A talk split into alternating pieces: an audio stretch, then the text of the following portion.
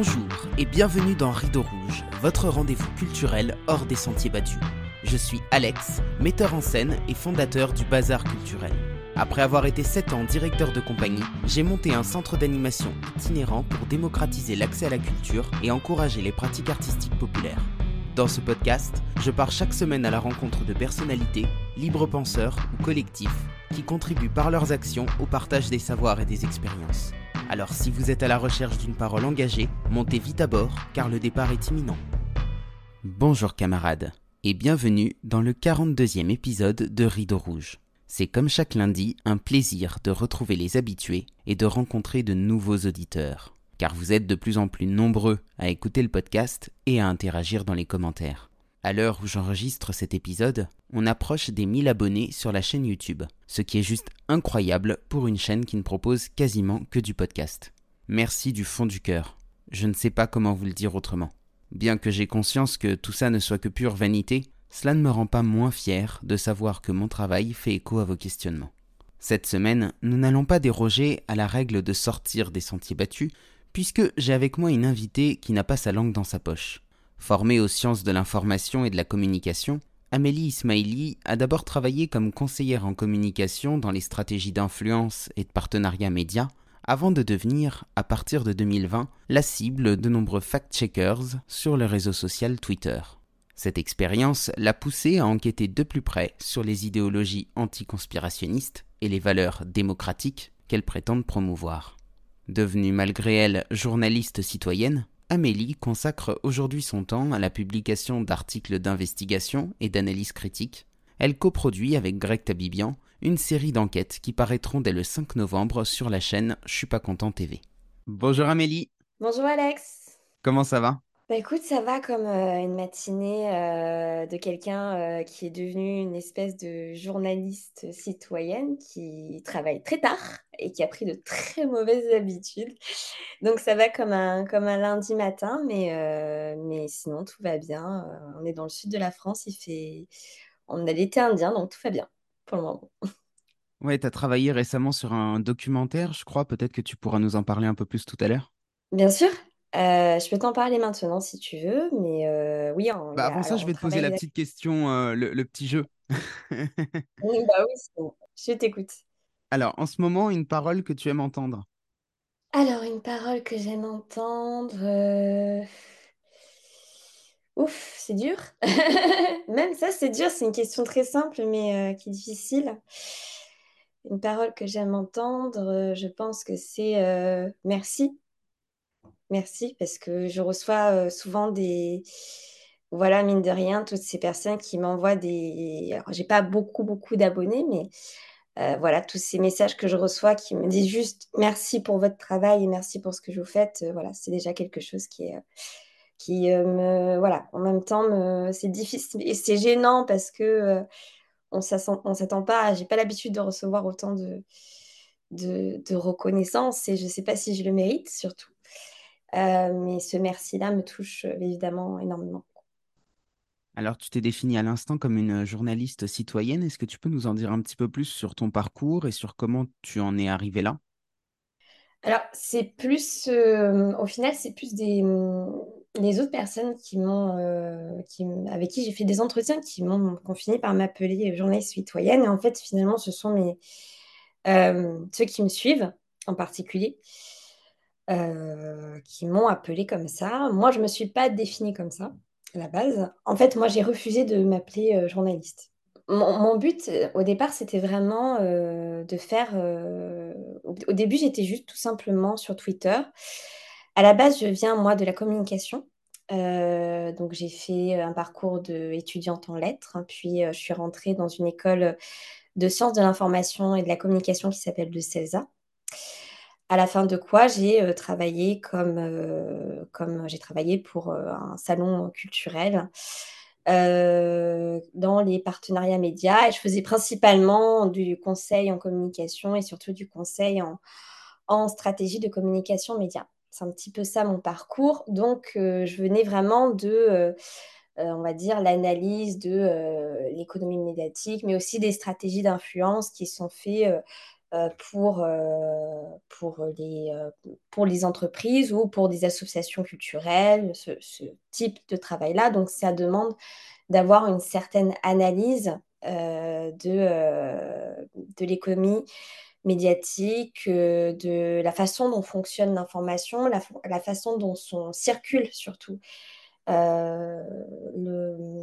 les contenus multicanaux, c'est-à-dire à la fois à la presse, à la télé, radio, etc., ce qu'on appelle les stratégies multicanaux. Donc, je viens vraiment de cette analyse-là et en fait, mon engagement, on va dire militant, a démarré vraiment à partir du Covid, c'est-à-dire au moment du premier confinement. Au début, j'étais déjà sur Twitter avant, mais plus dans une stratégie de veille, de communication, vraiment, puisque c'était vraiment le lieu où ça permettait d'avoir un certain nombre de communications, mais j'interagissais très peu.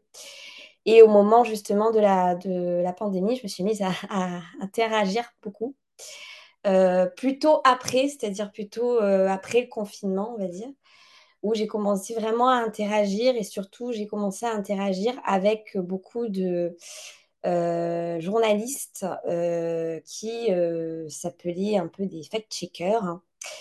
Et par mon disons avec la vision que j'avais moi de tout ce qui était un petit peu, parce que j'avais étudié au-delà de ça des stratégies de propagande, comment on fonctionne les stratégies de propagande, alors non pas de propagande mais des stratégies d'influence publicitaire.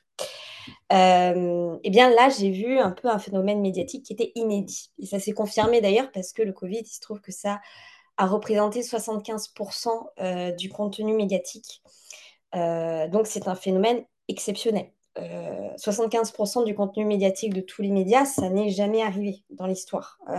Surtout qu'aujourd'hui, on a ce qu'on appelle un phénomène d'info, on appelle ça de l'infobésité, mais il est vrai qu'on a de multiples canaux d'information. Ça ne veut pas dire qu'il y a plus d'informations, ça j'y reviendrai, mais en tout cas, il y a plus de moyens de s'informer. Et malgré cela, 75%, ça signifie que ça a été un événement plus qu'exceptionnel. Pour vous donner une petite idée, ça a été un événement plus important en termes de contenu que les attentats du World Trade Center du 11 septembre. Donc, c'est quelque chose qui est vraiment exceptionnel. Et pour moi, il y a eu un traitement très particulier de cette affaire du Covid.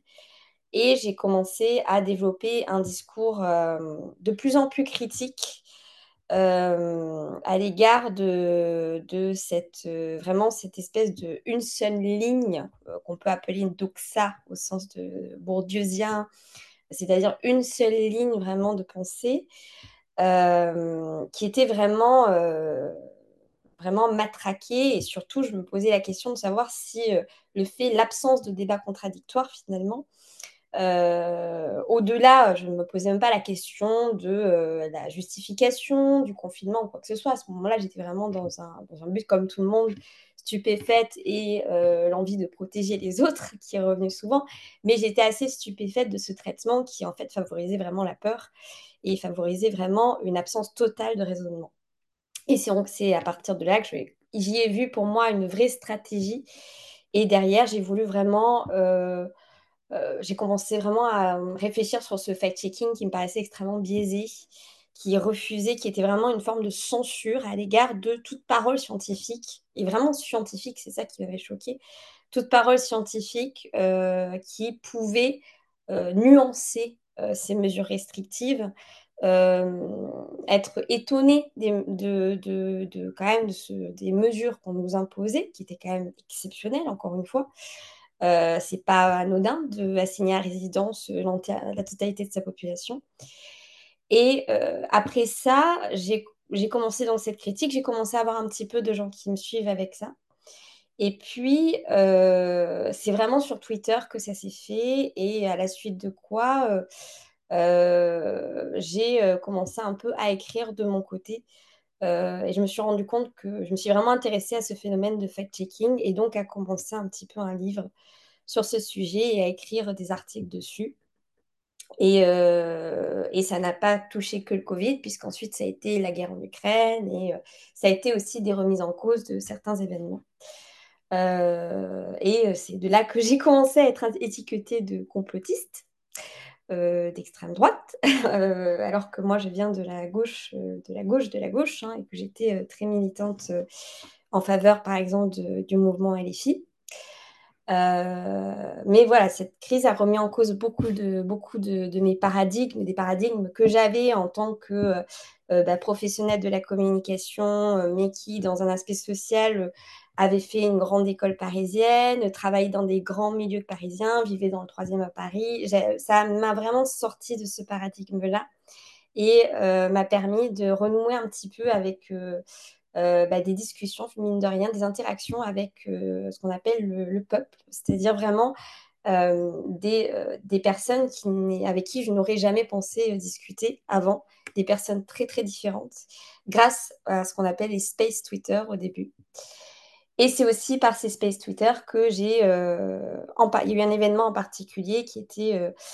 une interaction avec un journaliste fact-checker qui s'appelle Julien Pain, où j'ai voulu en fait justement aborder une discussion. Ils avaient proposé une discussion de fact-checking autour de comment s'organiser la désinformation, et j'ai voulu intervenir pour avoir justement ce débat-là en disant: mais comment voulez-vous être crédible quand vous-même avez fait de la désinformation à travers votre rubrique, à l'époque je parlais bien de la rubrique Vrai ou Fake, qui pour moi avait fait volontairement des fact-checking très biaisés. Je prends un exemple, c'était sur la question du pass sanitaire, il y avait évidemment des questions très légitimes qu'on se posait, et ça a été véhiculé comme quelque chose, le fait de douter que le pass sanitaire puisse évoluer vers un pass de plus en plus restrictif, c'est-à-dire un pass tel qu'il était à ce moment-là et appliqué en Israël, hein, c'est-à-dire un pass qui allait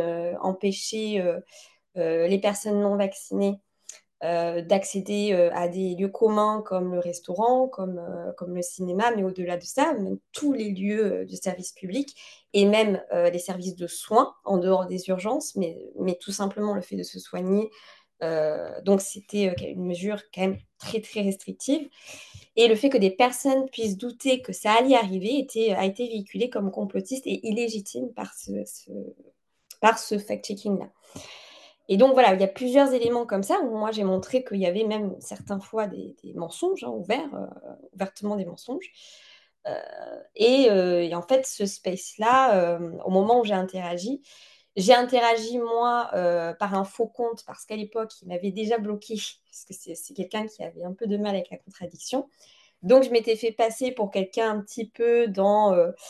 la mouvance très policée, avec un petit drapeau de l'Ukraine, avec une petite seringue, quelqu'un de très, on va dire, très en adéquation avec la parole gouvernementale. Et grâce à ça, mine de rien, je suis montée sur le space et j'ai pu interagir avec ce monsieur. Et ça s'est très mal passé parce que, en fait, j'ai été immédiatement... Au début, mes questions, ils ont tenté d'y répondre. Et puis après, ça a rapidement tourné en mais vous êtes un faux compte, vous êtes une anti-vax, d'extrême droite, etc. Et donc, il m'a viré du space à ce moment-là, sauf qu'il se trouve qu'il y avait beaucoup de gens qui ont écouté ce space. Et que le lendemain, ce fameux journaliste a essayé de faire un fil Twitter, donc un thread, avec, on va dire, mon vrai compte, en prenant des captures d'écran de certains de mes tweets qui remontaient peut-être à 6 mois. Et l'idée, je pense, était plus ou moins d'essayer de me faire passer pour quelqu'un d'extrême droite ou d'antisémite. Je ne sais pas trop ce qu'était l'idée, mais en tout cas, il y avait vraiment des trocs, mais c'était assez risible. Il se trouve qu'en fait, en faisant ça, il s'est fait critiquer par même sa propre communauté, et en disant que c'était quand même que mes questions que j'étais pas impolie sur le space, que mes questions, mine de rien, malgré mes positions, étaient parfois légitimes. Et j'ai reçu beaucoup de mon côté de messages de remerciements, et c'est de là que j'ai commencé à avoir beaucoup, un peu plus d'abonnés, et c'est comme ça aussi que j'ai commencé à faire beaucoup de fil, on va dire, des threads sur les médias en général, sur France Télévision, sur France Info, sur tout le service public en particulier. Et il se trouve que certains ont fait quand même beaucoup de vues, et c'est comme ça que j'ai commencé à avoir des interactions et surtout grandes chaînes, on va dire, qui ont commencé à interagir avec moi et m'ont proposé par la suite des interviews, etc. Et donc, ton documentaire, là-dedans, il arrive comment? Quel est le sujet? Quel a été le point de départ de ce travail-là? Alors, le point de départ, c'est Greg Tabibian, donc, qui a la chaîne de, Pas Content TV. Je ne sais pas si peut-être tes abonnés... En tout cas, si vous ne connaissez pas cette chaîne, je vous conseille absolument d'y aller. Voilà, Greg Tabibian, moi, que je suivais déjà, que j'aimais beaucoup, parce que, en fait, dans cette galaxie un petit peu de mouvements, on va dire, de dissidents, c'est difficile à donner une... On va dire de tous ceux, je vais mettre dans le même plan les personnes qui ont été critiques à l'égard des mesures sanitaires, mais aussi critiques à l'égard du traitement médiatique de ce qui concerne la guerre en Ukraine, ou au-delà de ça, de d'autres traitements médiatiques, qui sont aujourd'hui étiquetés par ce label fourre-tout, dont j'aimerais parler peut-être après, qui est l'étiquette de complotiste. Voilà. Complotiste qui n'a aucun sens ni sociologique, ni il n'y a pas de définition précise de ce que c'est, mais en tout cas voilà, c'est un label qui nous a été mis, et donc Greg Tabibian fait un petit peu partie de ces chaînes-là qui ne plaisent pas, mais en même temps qui est tellement nuancé, qui lui permet de voilà, d'être quand même écouté par des personnes très très hétérogènes politiquement. Et c'est quelqu'un voilà, que j'apprécie beaucoup. Il se trouve que lui a commencé à me suivre dès au moment où j'ai commencé à faire des traites sur Julien Pain, et grâce à ça, en fait, il m'a proposé, on a commencé à travailler ensemble et à dire ok, ben, partons sur carrément faire plusieurs épisodes sur le fact-checking, sur Conspiracy Watch, etc., etc. Donc, on aura prévu de faire 8 documentaires qui sortiront à partir de novembre. Normalement, ça devait être à partir d'octobre. Malheureusement, on a pris beaucoup, beaucoup de retard parce qu'on a changé plusieurs fois voilà, le sens des épisodes. Mais les épisodes vont surtout concerner, on va dire, la galaxie de ce qu'on appelle les fact-checkers, et surtout la galaxie du mouvement anti-conspirationnisme, parce qu'il y a des figures qui reviennent souvent sur ce sujet, en particulier Conspiracy Watch, en particulier certains rubriques médiatiques comme Vrai ou Fake, comme Les décodeurs du monde, etc. Revenir un petit peu sur ce qu'est le fact-checking, le sens du fact-checking dans l'histoire du journalisme, et ce qu'on appelle le fact-checking aujourd'hui, à quoi il sert, comment il s'introduit dans l'espace médiatique américain puis français. Et surtout, on va aussi un petit peu rigoler, quoi, parce que notre but, c'est non pas seulement de se moquer de ces personnes-là, mais vraiment dans l'idée de faire une vraie critique, une contre-parole critique à l'égard de ce qu'ils font, parce que c'est une contre-parole qui, aujourd'hui, dans ce qu'on appelle les médias conventionnels, on parle souvent de médias mainstream. Je n'aime pas ce terme parce que pour quelqu'un qui a fait de l'infocom, mainstream, ça veut dire médias de masse, donc ça peut vouloir dire beaucoup, beaucoup de choses.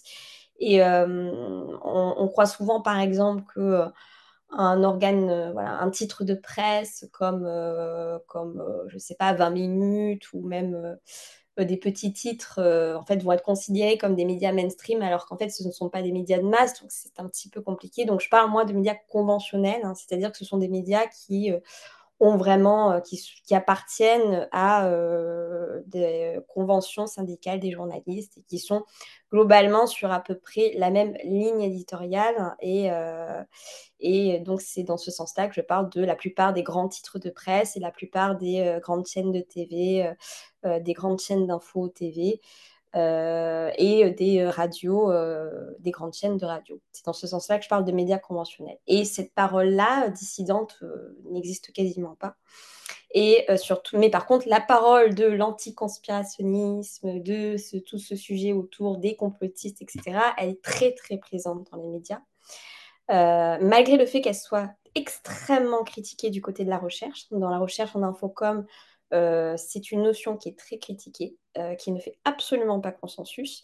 Malgré cela, elle est des personnes comme Rudi Rechstadt, comme Tristan Bantet de France, comme William Audureau, hein, qui est le directeur enfin qui a été un des principales figures des décodeurs du monde, sont des personnes qui ont tribune voilà, dans les médias, qui sont relayées énormément par tous les médias, et eux ont vraiment une force médiatique importante qui fait qu'aujourd'hui, beaucoup de gens considèrent le fact-checking, enfin le complotisme, comme une labellisation normale. Et dès qu'on doute de quelque chose, dès qu'on doute d'une parole officielle, on se retrouve à se faire traiter de complotisme. Preuve que cette rhétorique-là a marché, a vraiment fonctionné et était entrée dans les esprits de l'opinion publique. Donc l'idée, ça va être vraiment dans ces épisodes de revenir sur les origines de ça, d'apporter une parole critique sur ça, de déconstruire en fait cet argument-là. Et puis évidemment, on va, parce qu'on est avec Greg Tabibian, on va un petit peu rigoler aussi. L'idée sans faire de l'attaque ad personam, mais en tout cas, on va quand même un petit peu rigoler de ces personnes-là, c'est sûr. Voilà. Ce qui est intéressant de constater quand même, c'est que au niveau de l'extrême droite, il y a eu aussi une accaparation de ces sujets-là. Et c'est vrai que c'est assez étonnant. Moi aussi, je viens plutôt de la sphère qu'on pourrait qualifier de gauche au départ. Mais alors, il y a eu j'ai eu un vrai désenchantement quand j'ai vu tous mes camarades à la FI et compagnie qui, en fait, ont complètement sombré dans l'idéologie dominante. Et à côté de ça, toutes les personnes qui venaient plutôt de la droite se sont fait des fers de lance aussi de la défense des libertés, ce qui est quand même assez étonnant. Parce que, alors je pense notamment à des personnes comme Florian Philippot, mais également à une certaine période Nicolas Dupont-Aignan, qu'on pouvait croiser en manifestation contre le pass sanitaire. Et donc du coup, ça a aussi fait le jeu quelque part de la doxa, dans le sens où ils se sont appropriés un combat pour les libertés, qui est un combat fondamental, qui va au-delà des étiquettes droite-gauche. Et du coup, on a eu comme ça un inversement des pôles, qu'on retrouve encore aujourd'hui avec toute la question du wokisme, etc. Et on voit des chaînes comme Valeurs Actuelles qui traitent de ces sujets-là, qui sont quasiment les seuls à le faire. Mais du coup, c'est pas sans... Enfin voilà, je veux dire, il y a certainement un intérêt derrière. Comment est-ce que toi, tu perçois tout ça ? Alors, c'est une excellente question, j'ai envie de te dire, parce que c'est vraiment... Moi, je pense que ça a été un des sujets qui m'a le plus marquée, qui a été le plus difficile pour moi vraiment à assumer, parce que, encore une fois, moi je venais de... donc moi je suis, pour revenir, alors je vais pas parler de mon histoire personnelle, mais je suis quand même d'une famille avec un papa marocain, hein, d'origine musulmane, enfin qui est toujours musulman d'ailleurs pratiquant, une maman française, mais qui a... dont ses parents venaient, enfin dont ma grand-mère venait de fuir la guerre de Franco, donc immigrée espagnole. Mon grand-père qui était d'origine paysanne et sévenole, hein, et sévenole c'est un bastion communiste. Mes grands-parents donc étaient des petits ouvriers qui ont réussi leur vie parce qu'ils sont devenus coiffeurs, mais qui viennent vraiment d'une misère, vraiment d'une très grande misère. Ma mère est devenue pharmacien, mais salarié, ce qui fait que je viens un petit peu de cette classe moyenne qu'a connue, surtout mes grands-parents étaient des gens assez, surtout ma grand-mère un petit peu raciste, donc j'ai vécu ce truc-là d'avoir un père qu'on n'a jamais accepté tel qu'il était. En plus de ça, mon père, en tant que rebeu, est un rebeu qui vient des ethnies du sud du Maroc, donc particulièrement bronzé, comme dirait Nadine Morano, entre guillemets. C'est-à-dire, donc, malgré... Moi, je suis très, très blanche par rapport à lui, mais ce que je veux dire, c'est que voilà, je suis métisse. J'ai grandi dans un milieu qui était à la fois...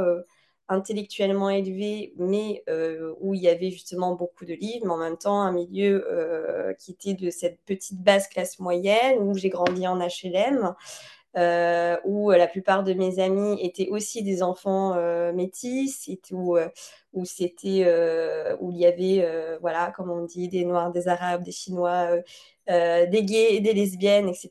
Donc vraiment cette génération de la gauche, progressiste, qui est élevé dans la haine absolue de tout ce qui représente l'extrême droite et la droite, même la droite au-delà de ça. J'ai vécu les années Sarkozy, et moi j'ai vraiment eu vraiment une espèce de sainte horreur pour Sarkozy.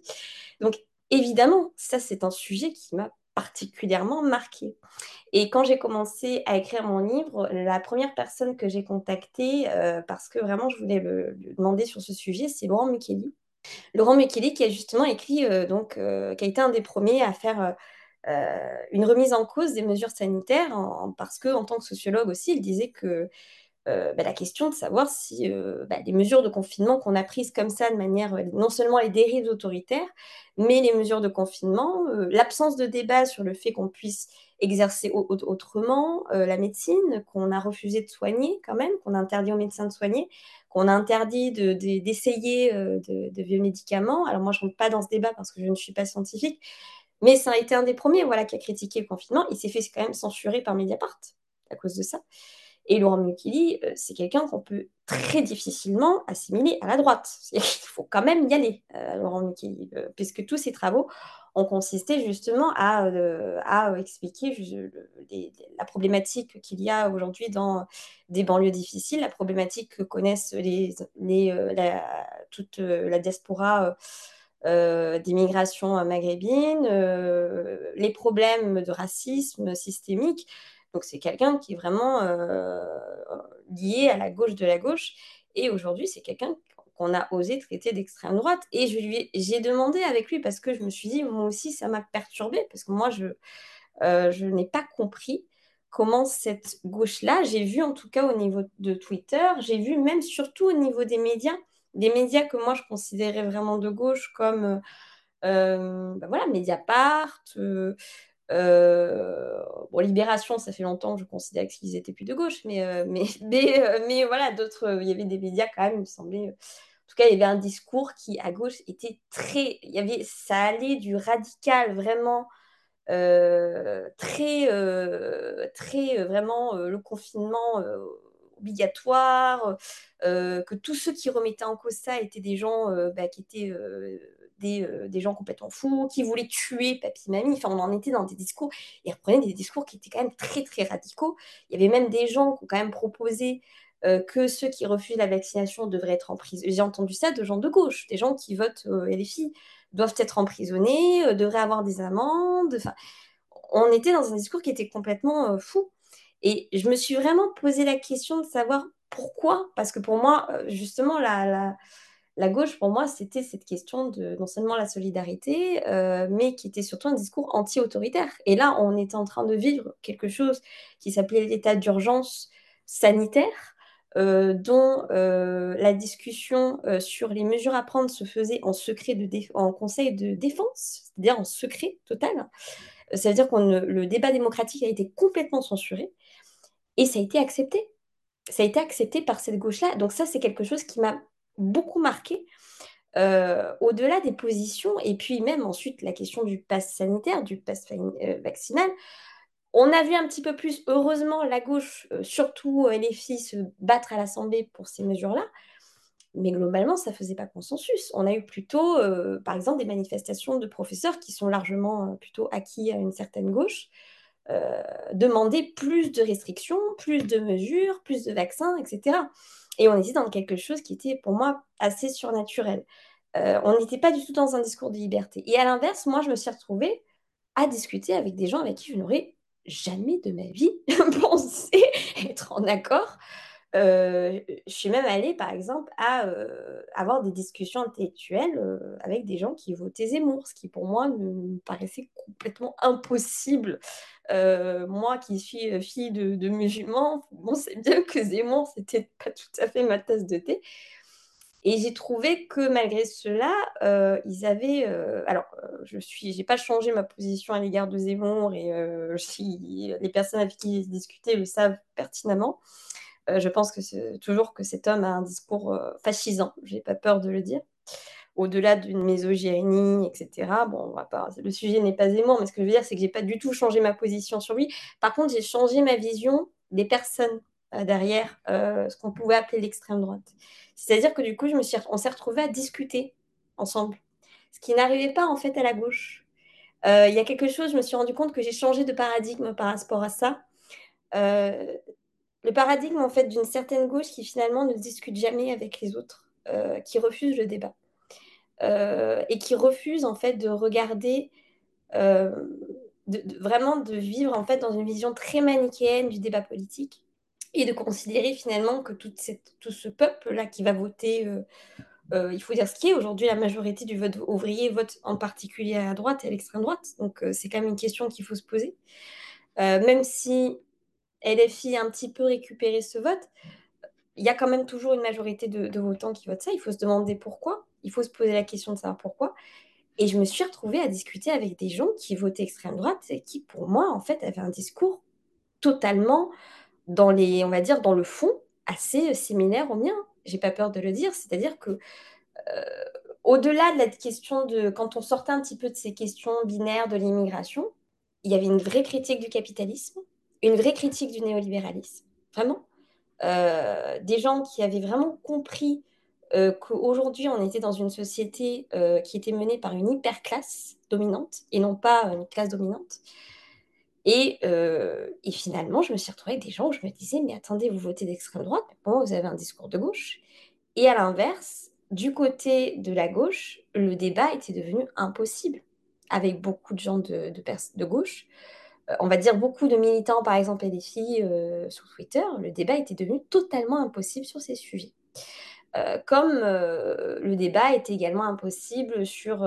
je l'ai vu aussi sur la question, qui est une autre question, mais, parce que ça a remis en cause beaucoup de choses, mais par exemple la question aussi du féminisme et de l'islam, parce qu'il faut savoir que moi, je viens d'un papa de musulman, qui vient d'une famille, on peut dire, de musulmans pratiquants modérés, mais j'ai connu une période où j'ai vu des proches tomber dans le radicalisme religieux, où j'ai eu d'un côté des femmes, moi j'ai connu des femmes musulmanes qui se sont battues contre le voile et qui m'ont toujours appris que le voile était quelque chose qui en fait enfermait les femmes et qui en fait était une interprétation totalement biaisée de la religion et surtout des pratiques de l'islam au cours du temps. Enfin voilà, moi j'ai toujours entendu ce discours féministe-là et je me retrouve quand même avec des gens chez les filles qui, pour moi, ont un discours très problématique à l'égard de ces mouvances-là.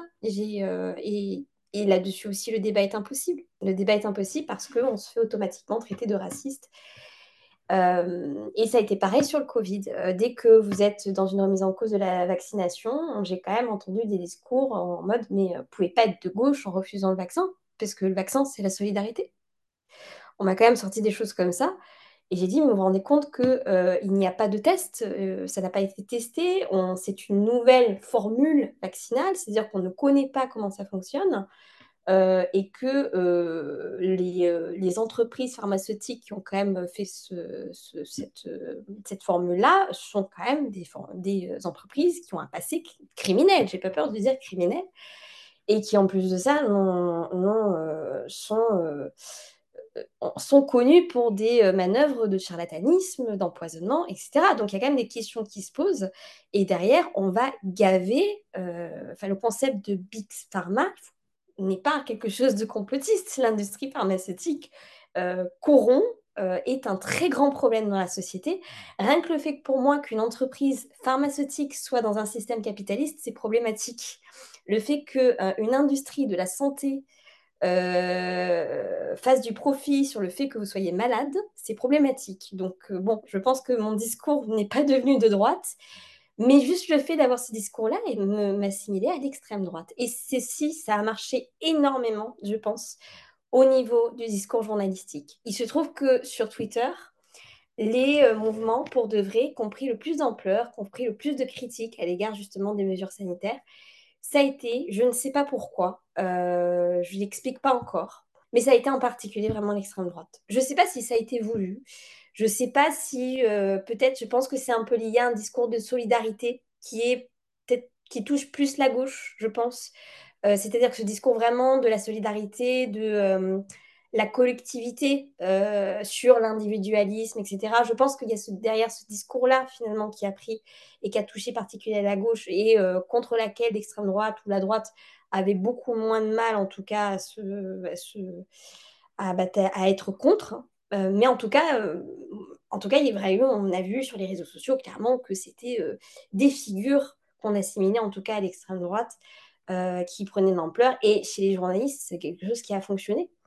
parce que entre-temps, j'ai écrit un livre, entre-temps, j'ai des témoignages de fact-checkers, des témoignages de personnes qui travaillent justement dans les rédactions, et ils m'ont dit eux-mêmes, ils n'ont pas du tout tous été d'accord avec les mesures sanitaires, ils n'ont pas du tout tous été d'accord avec le confinement, ils n'ont pas tous du tout été d'accord avec surtout le pass sanitaire, le pass vaccinal et énormément de questions autour de la légitimité de ces mesures. Donc, le problème, c'est que ce que me racontent ces personnes, c'est qu'au début, ce qui les a le plus gênés, c'est qu'ils ont dit « mais ce discours, il sortait quand même beaucoup de l'extrême droite et on n'avait pas envie d'être assimilé à ça ». Donc, ça a vraiment marché en fait comme une forme d'autocensure. Le fait que l'extrême droite, je n'aime plus utiliser d'ailleurs ce mot d'extrême droite parce qu'entre-temps, j'ai parlé à des gens, entre-temps, je suis passée sur des chaînes qu'on assimile à l'extrême droite, mais exactement comme Laurent Mucchielli, c'est-à-dire que d'autre part, on était censurés. C'est pas des personnes comme Mediapart, c'est pas des personnes comme Le Média TV, comme des figures comme Jules, etc., qui vont inviter des personnes comme moi, parce qu'elles vont se dire que je suis d'extrême droite, que j'ai un discours fascisant, je ne sais pas, alors que mon discours, il est quand même très anticapitaliste, même dans mon livre. Et c'est là qu'il y a vraiment en fait une dissonance totale entre, je pense, la réalité politique derrière ces labels de droite et de gauche et finalement un discours, je pense, qui est un discours gouvernemental qui a forcé la manipulation et qui a vraiment, je pense, beaucoup usé de certaines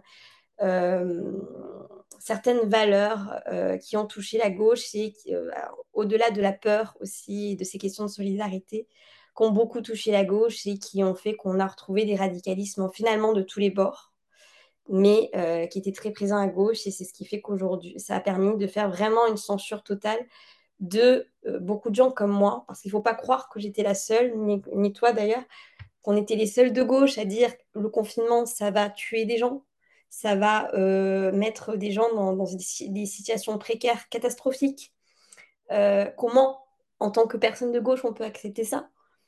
Comment même au présidentiel en 2022, le programme de Emmanuel Macron, c'était un programme d'une destruction de l'État social. C'est marqué noir sur blanc. C'est une destruction de l'État social. Je n'ai jamais vu des mesures aussi...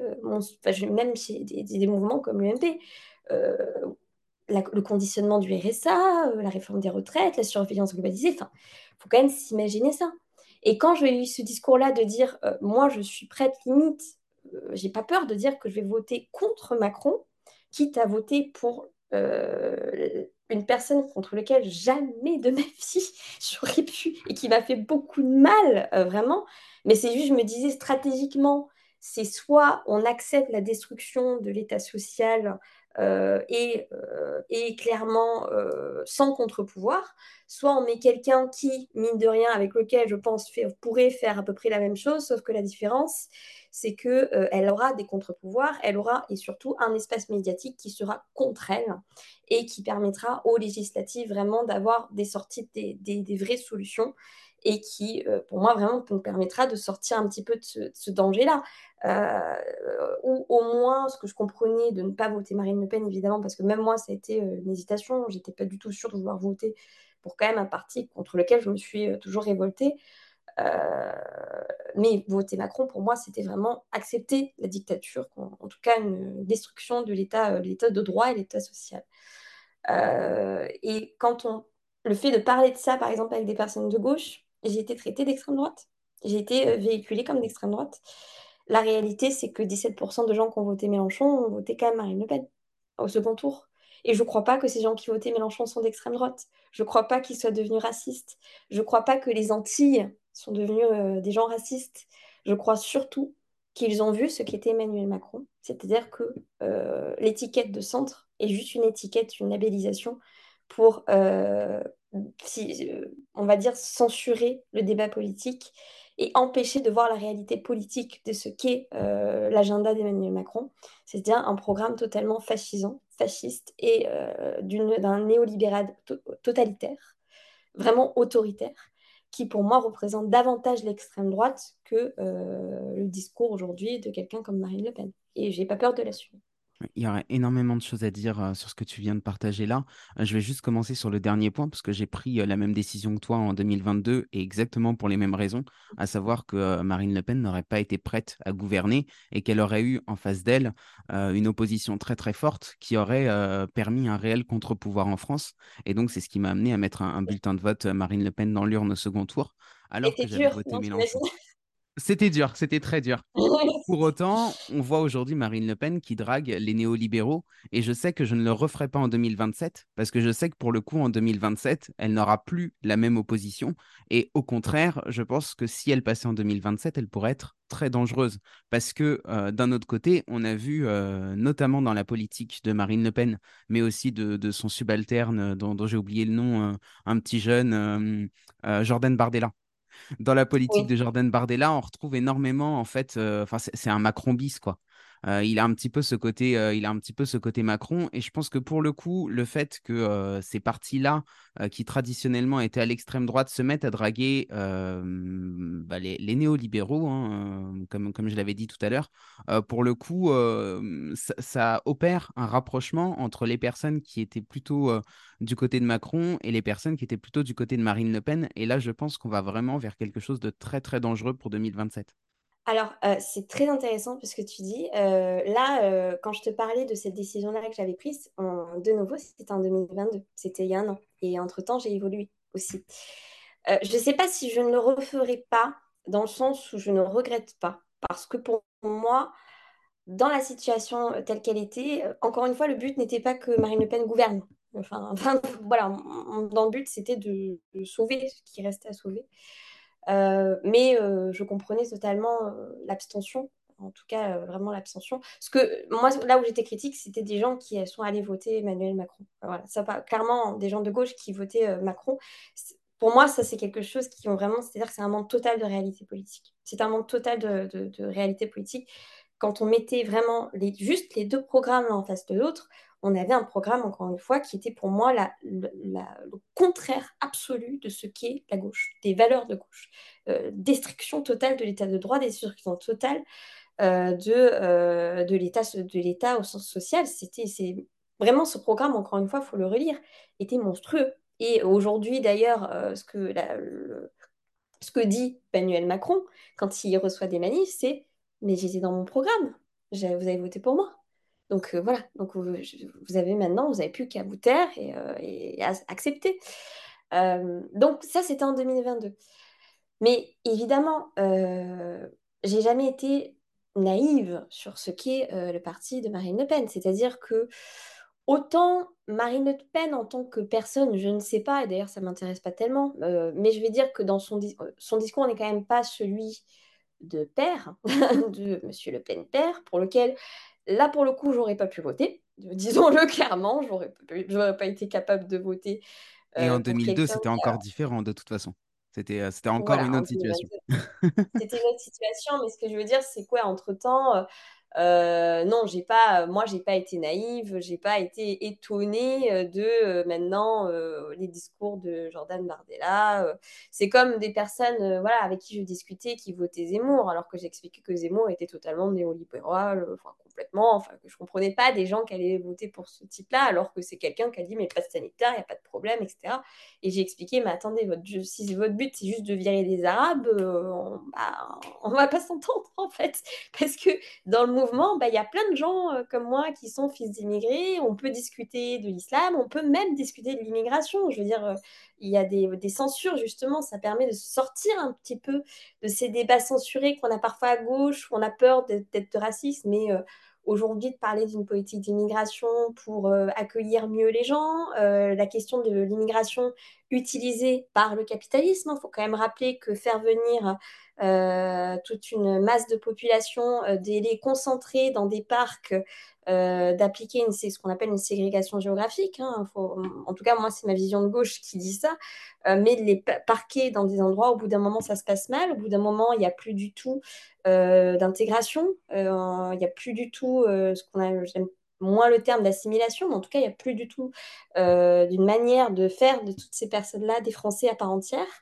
Au bout d'un moment, oui, ça crée des zones, ce qu'on appelle des zones de non-droit, et surtout ça crée des violences dont les premières victimes sont les habitants de ces quartiers-là. Donc, discuter de l'immigration, d'une politique d'immigration, plutôt que d'être dans cette espèce de discours binaire à dire « ben non, on accueille tout le monde peut venir, il n'y a pas de souci », et puis quitte à ce qu'ils vivent dans la misère, et en fait, finalement, ça permettra à ces gens-là de travailler, c'est-à-dire concrètement nettoyer les toilettes. Hein. J'ai entendu des discours comme ça.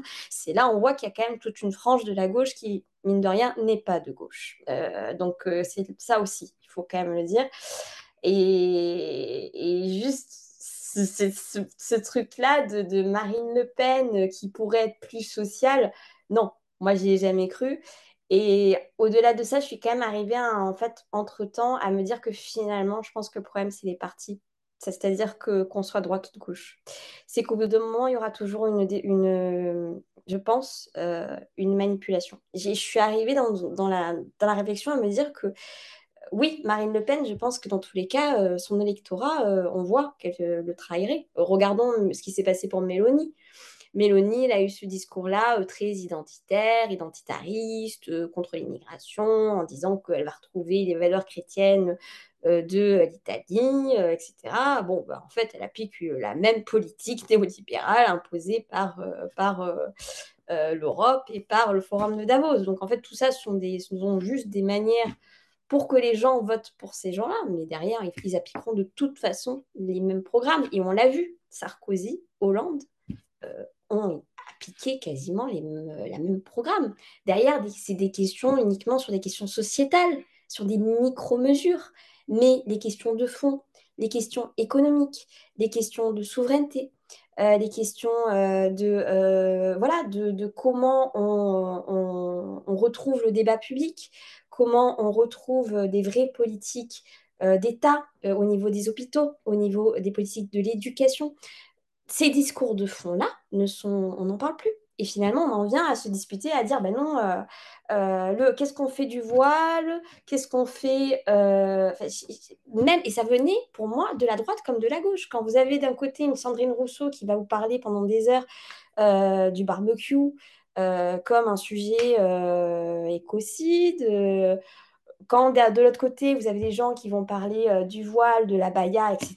C'est-à-dire que tout ça profite énormément, finalement, aux mêmes personnes, c'est-à-dire à un espèce d'extrême centre, à un espèce de parti unique qui est une vision néolibérale totalement de la société, qui clairement, de toute façon, qui que ce soit pour qui vous votez, appliquera exactement les mêmes mesures. Donc soit, en fait, on sort de ça, je l'ai vu moi avec Mélenchon, au-delà de ce que je disais, c'est au-delà de Marine Le Pen, la NUP, pour moi, est une escroquerie.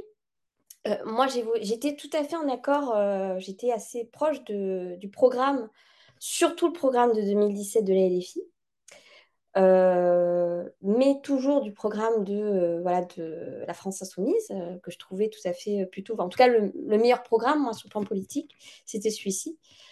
Même s'il y avait cette question de sortir ou pas de l'Union européenne, je savais qu'au bout d'un moment, ils finiraient par comprendre que on ne peut pas appliquer une politique de gauche sans sortir de l'Union européenne. Ça aussi, c'est un autre sujet. Mais quand ça a été après la NUP, c'était terminé. Pour moi, les partis PS et Europe Écologie et Verts sont des partis néolibéraux, totalement néolibéraux. Ça a été dans les mesures Covid, il faut savoir qu'il y a un rapport du Sénat, il faut voir ce qu'ils ont proposé quand même pour les mesures sanitaires.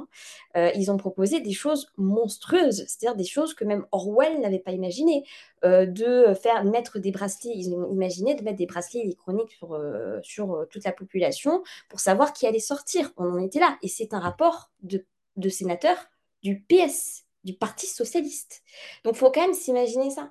Donc, aujourd'hui, pour moi, à partir du moment où vous vous intégrez en disant pour unir la gauche, pour sauver la gauche, on va s'allier avec les néolibéraux, des gens qui sont complètement capitalistes, qui appliquent des politiques qui sont tout à fait en faveur de cette Europe de lobby, de cette Europe de dumping social, qui valide un discours soi-disant écologiste qui n'a aucune valeur écologique, ça aussi il faut le dire, c'est-à-dire qu'aujourd'hui, toutes ces questions de taxe carbone, cette espèce de focus qu'on a, alors je ne vais pas du tout rentrer dans le débat de l'origine anthropique du réchauffement climatique, moi dans tous les cas ce que je vois c'est que, moi je vis dans le sud et j'ai vu la sécheresse, je vois qu'il y a quand même un réchauffement, donc je ne rentre pas au-delà de ça, de ces discours, mais je pense que c'est intéressant quand même d'avoir des avis différents des scientifiques, mais quoi quelles que soient nos positions là-dessus, les mesures qui sont proposées par l'Union européenne sont des escroqueries totales, hein, des escroqueries absolues. On ne va pas taxer les gens, ce n'est pas en faisant une taxe carbone, toujours miser sur le carbone, c'est ça qui est intéressant, et pas sur l'impact écologique et environnemental global. C'est-à-dire que derrière, on peut polluer les sols, on peut polluer les eaux, on peut continuer à faire cette mondialisation complètement destructrice. On accepte dans l'Union européenne on va interdire, on va, en tout cas on va limiter, faire de l'élevage au niveau européen. Par contre, il n'y a pas de problème pour pouvoir les acheter en Nouvelle-Zélande. Donc c'est ça, ce que l'écologie, on accepte vaut mieux acheter en Nouvelle-Zélande et passer par je ne sais pas combien de pays parce que ça transite entre-temps. C'est-à-dire vaut mieux accepter ça qui est véhiculé comme plus écologique que, mine de rien, l'éleveur du coin, quoi. Donc, on en est dans des discours qui sont comme ça. Et pour moi, à partir du moment où Adafi a accepté de s'allier avec ces gens-là, c'était terminé. Pour moi, il n'y avait plus de gauche. Et je pense qu'il y a beaucoup de gens aussi qui voient par rapport à Marine Le Pen ou même Nicolas Dupont-Aignan, soi-disant souverainiste et tout, alors que je ne vais pas le critiquer là parce que c'est quelqu'un qui participe aux mêmes sphères, mais je n'ai pas peur en tout cas de critiquer ses positions politiques. Et Nicolas Dupont-Aignan, par exemple, a validé une des mesures sur une surveillance généralisée pour les JO 2024, c'est-à-dire la reconnaissance faciale qui seront appliquées à Paris. Donc ces mesures-là sont des mesures pour moi qui basculent vers une société totalitaire, hein, et sont acceptés non seulement par l'extrême droite, mais aussi par l'extrême gauche, et en fait sont acceptés par les partis. Et je pense qu'aujourd'hui, le vrai problème, ce sont les partis. Je suis rentrée vraiment dans ce discours-là. Amélie, on approche de la fin de cet entretien. Il me reste une question à te poser. Si tu avais le pouvoir de changer le monde, par où est-ce que tu commencerais? C'est toujours très difficile de répondre à cette question. Je pense que je ne peux pas répondre. Si j'avais le pouvoir de changer le monde, je pense que ce n'est pas à moi de changer le monde, mais c'est au commun de changer le monde. Déjà, je commencerai par dire ça. C'est-à-dire, je pense qu'il n'y a que la collectivité qui peut nous aider. Alors, non pas la collectivité au sens, parce que ça prend des sens communisme ou soviétisme. Je parle vraiment du fait de discuter, de se retrouver le commun, retrouver vraiment, en fait, l'interaction humaine, ce qui était l'agora au sens noble du terme. Si je pouvais changer le monde, c'est pas moi qui le changerais, mais je ferais en sorte que le peuple, en tout cas, puisse le changer totalement. Et surtout, et si je devais aller sur un truc vraiment complètement pragmatique, si je devais changer, en tout cas, au moins dans mon espace, l'État et la société, je dirais qu'il faut supprimer les partis, c'est-à-dire qu'on retrouverait vraiment en fait de ne parler que des idées, que des programmes et des idées, et de ne sortir finalement de... Je supprimerai, en tout cas j'essaierai de limiter cette question de la propagande et surtout de permettre aux gens d'avoir un esprit critique et de comprendre comment ça fonctionne pour se doser des armes d'autodéfense intellectuelle. Merci beaucoup Amélie. Merci à toi, merci. À bientôt. À très bientôt, et puis je suis ravie en tout cas de cette association et j'hésiterai pas à en parler autour de moi. Merci beaucoup. Et voilà, c'est la fin de cet épisode. Pour être honnête, je ne connaissais pas grand-chose à ces histoires de Space Twitter et compagnie, qui sont à des années-lumière de ma pratique des réseaux sociaux. Mais je trouve édifiante l'expérience de censure vécue par Amélie. De notre échange, je retiens particulièrement les points suivants. Tout d'abord, que l'anticonspirationnisme n'est rien d'autre qu'une nouvelle forme de maccartisme, qui, contrairement à ce qu'il prétend, ne cherche pas à débusquer ceux qui croient à des théories du complot, mais à discréditer toute personne qui porte un regard critique à l'égard des politiques néolibérales, et de ce fait à clore le débat. Sortir du cadre de la bien-pensance, c'est être complotiste. Douter d'une parole officielle ou remettre en cause les institutions, c'est être complotiste ou d'extrême droite, les deux allant souvent de pair. Et par conséquent, c'est perdre toute légitimité à une prise de parole publique. Amélie me racontait hors entretien qu'elle s'était dit une fois que si Pierre Bourdieu avait été en vie, il aurait certainement été taxé de complotiste, et qu'en faisant des recherches sur internet, elle s'était aperçue que c'était le cas. J'ai donc à mon tour fait des recherches et suis tombé sur un article de Conspiracy Watch qui tente de justifier des paroles complotistes de Bourdieu. L'article est daté de 2009, mais c'est une petite pépite. Je vous mets le lien dans les notes de l'émission. Ensuite, que cette chasse aux sorcières est orchestrée par une police de la pensée numérique, les fact-checkers, qui dans cette guerre de l'information jouent un rôle dissuasif pour tous ceux qui hésitent. En effet, Amélie nous dit qu'un certain nombre de personnes, et notamment des journalistes, restent silencieux par crainte d'être assimilés à un parti et une idéologie qu'ils ont toujours combattu. Si vous êtes dans ce cas, que vous vous posez des questions mais que vous avez peur d'être rejeté en rompant avec le discours officiel, sachez que vous n'êtes pas seul, et qu'il existe des centaines de nuances de complotistes. Historiquement, les partis dits d'extrême droite ont incarné le fascisme. Mais la preuve en est qu'il y a d'autres formes de fascisme que ceux de la droite identitaire. Le parti unique que la République En Marche a créé en faisant imploser les partis traditionnels, la pensée unique qu'ils imposent, notamment via les fact-checkers, tout cela participe de la consolidation d'une idéologie libérale autoritaire à l'œuvre depuis des années, mais particulièrement assumée depuis 2017. Alors, peut-être est-il préférable de laisser les autres croire que l'on est d'extrême droite, plutôt que de soutenir, par son silence, cette dictature qui ne dit pas son nom. Enfin, que cette polarisation de la société a fini d'opérer une séparation déjà bien amorcée entre les classes moyennes de gauche, les fameux bobos, et les classes populaires. Tandis que certaines figures prétendument progressistes ont tenu un discours fasciste, notamment pendant la crise sanitaire, des figures de la droite traditionnelle ont commencé à s'approprier le combat pour les libertés, rendant toute réconciliation quasi impossible. Il serait peut-être temps que cette gauche dont on parle se réveille si elle ne veut pas que la devise de la France, liberté, égalité, fraternité, ne finisse comme le drapeau, par être l'apanage des nationalistes. Je suis à titre personnel très curieux de voir comment ce clivage va évoluer dans les prochains mois, car le conflit actuel à Gaza tend à rebattre les cartes. En effet, le parti de Jean-Luc Mélenchon a historiquement soutenu la Palestine, ce qui est aujourd'hui contraire au discours dominant.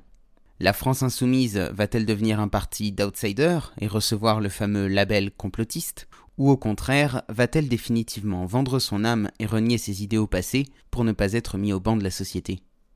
Si le podcast vous a plu, n'oubliez pas de lui laisser une note positive et de vous abonner si ce n'est pas déjà fait. Et pour celles et ceux qui veulent aller plus loin, vous pouvez soutenir le Bazar Culturel en adhérant à l'association. Le lien est en description, de même que toutes les informations relatives au travail d'Amélie. Merci d'avoir écouté cet épisode et à la semaine prochaine pour une nouvelle rencontre hors des sentiers battus.